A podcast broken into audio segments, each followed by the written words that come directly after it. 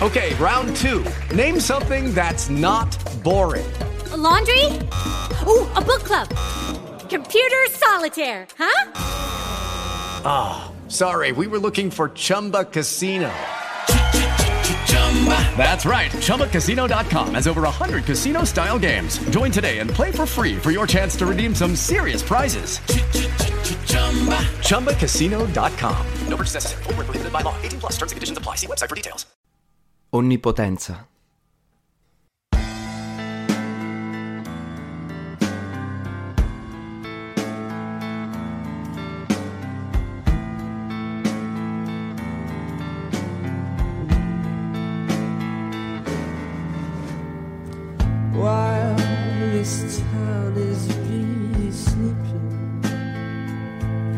Quella notte dormimmo così, abbracciati come fratello e sorella.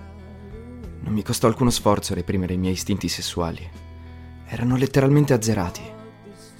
Verso le 5 ci alzammo e raggiungemmo i nostri mezzi di trasporto senza dire una parola.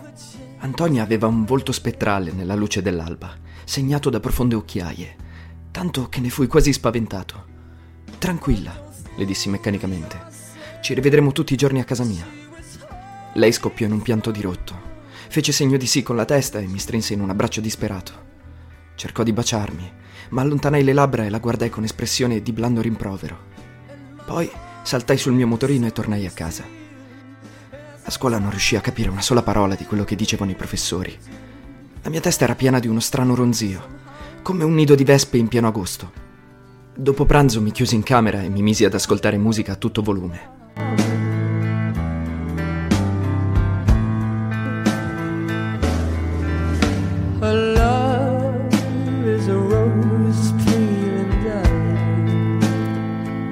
Quel maledetto pomeriggio di fine settembre qualcosa si era rotto in me. Forse il cordone ombelicale che mi teneva attaccato alla vita. E io vagavo diverso e sconclusionato, come una marionetta ubriaca. Il mio rapporto con lei era la sintesi perfetta del non senso della vita. Un valzer nella nebbia, un volo orizzontale nel buio, senza radar, alla cieca. Il male che mi aveva fatto marciva dentro di me ed io non riuscivo a perdonarla. Era come un'ustione nell'anima, bruciava maledettamente. Ma sopportavo in silenzio, aspettando il momento della rivincita. Avevo detto ad Antonia che era finita, ma non poteva finire così. Era un epilogo troppo squallido, in cui io avevo il ruolo dell'idiota, perdente su tutti i fronti. Un minimo di riscatto era dovuto al mio personaggio, quantomeno per l'inutile passione che avevo messo nell'interpretarlo.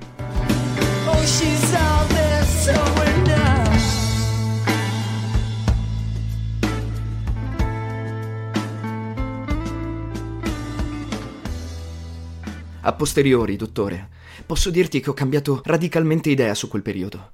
Per quanto tremendo, era pur sempre un modo per sentirmi vivo. Se potessi tornare indietro, sceglierei di soffrire le pene dell'inferno piuttosto che affrontare il marasma insensato che mi attendeva.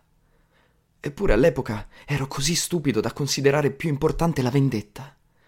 Il fatto è che non si può immaginare quanto possano essere gravi e irrimediabili certi errori, prima che la vita ti abbia dato qualche memorabile lezione. La scuola era ripresa da un pezzo e dovevo esclusivamente alla sua ostinazione il fatto di riuscire a trascinarla avanti in qualche modo. Mi stava alle costole come un mastino. La messa in scena dei nostri pomeriggi al fiume aveva perso per me ogni attrattiva. Ci andavo raramente, da solo, o meglio, in compagnia di tegame. Per lo più rimanevo a casa, nella mia stanza, tenendomi il cane sulle ginocchia e voltandole le spalle mentre studiavo, per farle intendere nel più chiaro dei modi che non avevo bisogno di lei. Raramente chiedevo il suo aiuto. Giusto l'indispensabile per costringerla a restare in camera, a parte il fatto che non se ne sarebbe andata per nessuna ragione al mondo. Io le ero necessario come l'aria che respirava. Rimaneva seduta vicino a me per ore, immersa nella lettura dei suoi testi astrusi e nella preparazione dei suoi articoli universitari. Tenevo di proposito la porta aperta per non insospettire Teresa e i miei e anche per farla spaventare un po', come se non ci fosse più nulla da nascondere. Era bello osservare con la coda dell'occhio quanto la cosa la allarmasse, sebbene tentasse di dissimulare. A tratti le tremava la mano mentre scriveva nel suo quaderno, probabilmente senza capire un H di quello che stava scarabocchiando. Ma poi chiudevo i libri e la porta, mi voltavo a guardarla senza dire nulla e il gioco ricominciava.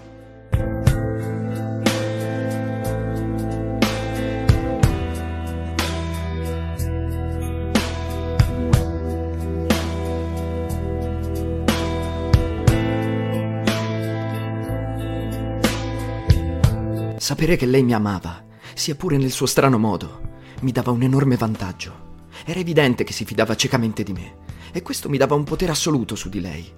Mi ero sempre guardato dall'esercitarlo per rispetto nei suoi confronti, ma ora il rispetto era andato a farsi benedire. Perciò saltai il fosso e cominciai a strafare. Ormai la conoscevo così bene da prevedere tutte le sue reazioni fisiche.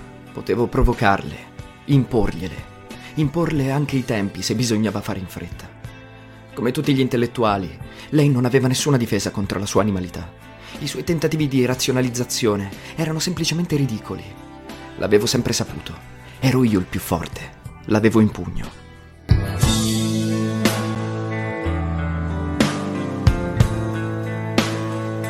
Un senso di onnipotenza si era impadronito di me. Inventavo per lei giochi sempre nuovi e scogitavo segni convenzionali per essere certo di controllarla anche in sua assenza. Quando non potevamo vederci, tre squilli di cellulare ad una certa ora la avvertivano che stavo pensando a lei. Sapevo che non avrebbe potuto fare a meno di mettersi telepaticamente in contatto con me e di provare le mie stesse sensazioni, perché il mio corpo era il suo. Ero in grado di trasmettergliele anche a distanza, dovunque fosse, con chiunque si trovasse. In questo modo ero sempre con lei, giorno e notte. Intanto il mio disgusto cresceva in modo esponenziale. Mi pesava ogni giorno di più l'idea di mescolare le mie secrezioni fisiche con quelle di qualcun altro fosse pure mio fratello. La tempestavo di domande indiscrete mentre facevamo l'amore. Volevo sapere quante volte lo aveva fatto, e quando, e dove, e come, e cosa aveva provato. Non mi accontentavo di risposte generiche. Volevo conoscere ogni minimo dettaglio dei preliminari, quale posizione avevano scelto, quanto era durato esattamente, quanti orgasmi aveva avuto, di quale durata e intensità, quanto le era piaciuto da 1 a 10 e se rispondeva 3 non ci credevo e mi incazzavo. E se rispondeva 9 le dicevo sei una troia. Lei era sempre più spaventata. Non sapeva come placare la mia follia distruttiva. A volte scoppiava a piangere come una bambina e allora la baciavo e la rassicuravo. Le dicevo brava, devi essere sincera con me, non avere paura, puoi fidarti, non devi nascondermi niente. Niente. E mentre le rivoltavo l'anima come un guanto, Provavo una nausea fredda e inesorabile. Cercavo continuamente il modo di ferirla. Mi dava uno strano piacere. Non sono un sadico e ricordavo di averle voluto bene. Mi ripromettevo quasi quotidianamente di restituire un senso più alto al nostro rapporto, ma per il momento prevaleva in me l'istinto di sperimentare fino in fondo il mio potere. A questo punto devo aprire una parentesi, dottore. Quello che comunemente si intende per amore è una patologia psichica, una forma di squilibrio mentale. Se così non fosse, non si capovolgerebbe di punto in bianco nel suo opposto. Non si trasformerebbe da un giorno all'altro in odio, o peggio, in indifferenza. All'improvviso di quella persona che prima era tutta la tua vita. Non ti interessa più nemmeno sapere se è viva o morta. E non ti soffermi neppure a chiedertene il perché. Come tutti gli squilibrati, l'innamorato è anche terribilmente pericoloso. Un amante tradito odia la persona amata, desidera il suo male, può arrivare a uccidere per amore. Non capisco perché questa idiozia venga esaltata nella letteratura, nelle canzoni, nell'arte. Occupi tanto spazio in tv, nei sogni e nei desideri della gente. Non capisco perché ai ragazzi si insegna a difendersi dall'alcol, dalla droga e non dall'amore. I filosofi greci, a parte Platone, lo sapevano bene. Anche Flaubert lo sapeva, anche Tolstoi. Noi non lo sappiamo più, e questo a mio parere è grave. Ho l'impressione che oggi, al posto degli adulti, ci siano dei bambini decrepiti che giocano alla vita e pretendono di fare gli educatori. Antonia era una di loro. Guai a fidarsi di lei. Never trust an adult. L'ultimo vero adulto che ho conosciuto è stato mio nonno. Non che gli adolescenti siano meglio, ma perlomeno hanno l'attenuante di essere ancora in evoluzione. Io sono pienamente consapevole di essermi comportato male con lei, dottore ma ero davvero giovane e molte cose non le avevo ancora capite. Antonia incominciava ad avere paura di me. A tratti si riscuoteva come da un sogno. Mi diceva basta, tremava come se avesse freddo. Accennava ad andarsene, ma poi ricadeva a sedere come inebetita. Non riusciva ad allontanarsi da me. Appoggiava la fronte sulla mia spalla in segno di resa, pronunciando sottovoce il mio nome e chiedendomi per favore di smetterla. Ancora adesso ricordare quel suo sussurro mi causa un brivido lungo la schiena. Era troppo orgogliosa per chiedermelo, ma sapevo che aveva bisogno di essere abbracciata. Sentiva che mi stavo allontanando da lei, che le ero vicino solo fisicamente. Quelle sue mute richieste di aiuto mi davano un senso di lacerazione così profondo che per un attimo dimenticavo ogni rancore. La avvolgevo nel mio maglione, le mettevo in braccio il mio cane e li cullavo entrambi, sussurrando va tutto bene, finché non smetteva di tremare e si addormentava. Io rimanevo sveglio e ascoltavo le voci della natura, il suo respiro regolare, il battito del mio cuore. Oh, se fosse stata una bambina cieca, sordomuta, una povera deficiente da cullare per sempre così.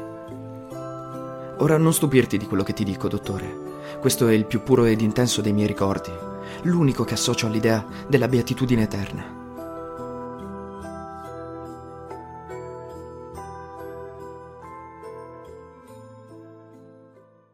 Ma di colpo piombava nella mia mente un'immagine ossessiva, sempre la stessa. Lei distesa sotto di me sul pavimento di piastrelle azzurre ad occhi chiusi.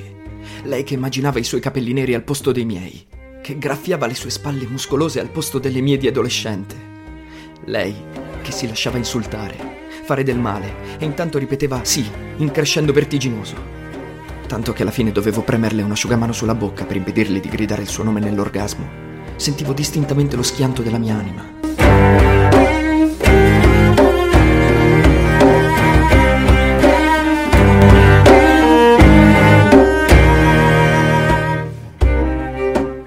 Avevo sempre accettato la fisicità di Antonia come un dato di fatto.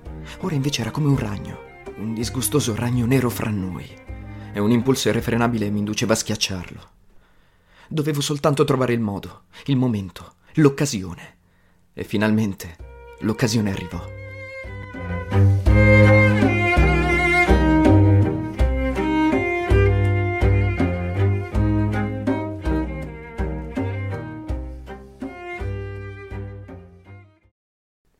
Ieri Frederica è stato qui.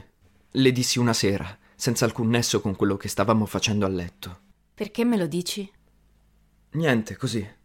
Era con una ragazza. Non rispose nulla. Molto bella. Capelli lunghi, alta, seno stupendo. E poi giovanissima. Avrà avuto più o meno la mia età. Una volta non eri così sensibile a questo tipo di fascino femminile. Io forse no, ma lui a quanto pare sì. E poi sai, crescendo si cambia.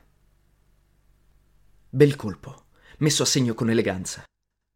Il giorno dopo si rifiutò di vedermi. Le telefonai verso le dieci di sera. Non era in casa. La feroce gelosia che provai per tutta la notte mi rese particolarmente spietato. Il pomeriggio seguente, mentre stavo preparando con lei un'interrogazione, mi circondò affettuosamente la vita con un braccio e si appoggiò alla mia spalla, come faceva spesso. Subito si tirò indietro. Hai uno strano profumo. Può darsi. Ieri sera sono uscito con un'amica e poi non ho fatto la doccia. Non disse nulla. Non contare su di me oggi. Ho un fastidioso mal di schiena. Sai, se non si fosse capito, non siamo semplicemente andati a prendere un gelato. Chiusi il libro ed assunsi un'espressione seria. Volevo parlartene, Antonia. È la prima volta che ti tradisco ed è giusto che tu lo sappia. Lo sai che sono sempre stato sincero con te. Lei continuava a tacere. Immagino che tu voglia sapere com'è andata. Tutto sommato non male, direi. La parte migliore sono stati i preliminari. Il resto è stato piuttosto faticoso. La signorina aveva qualche problema di frigidità. Ma nel complesso sono stato bravo. Puoi essere orgogliosa di me. Non disse nulla. Chiusi il discorso con un tono tra l'annoiato e lo spazientito. Beh, cos'è questo silenzio? Non facciamone un dramma. In fin dei conti, non ho fatto altro che mettermi sul tuo stesso piano. Uno schiaffo violentissimo mi fece quasi cadere dalla sedia. Mi raddrizzai stordito. Lei mi scrutò a lungo da qualche remota lontananza, come chi rivede una persona cara dopo molti anni e stenta a riconoscerla. Volevo dire qualcosa, volevo spiegare. Ma lei si era alzata ed era uscita. Corsi nell'ingresso. Teresa mi comunicò che la signorina Antonia se n'era andata senza prendere la borsa. Sentii il rombo della sua automobile in giardino, le gomme che stridevano sull'asfalto della strada. Tornai in camera e mi appoggiai allo schienale del letto. Stavo sbagliando tutto. Ma non poteva fare a meno di me. Sarebbe ritornata. Quantomeno a riprendere la borsa.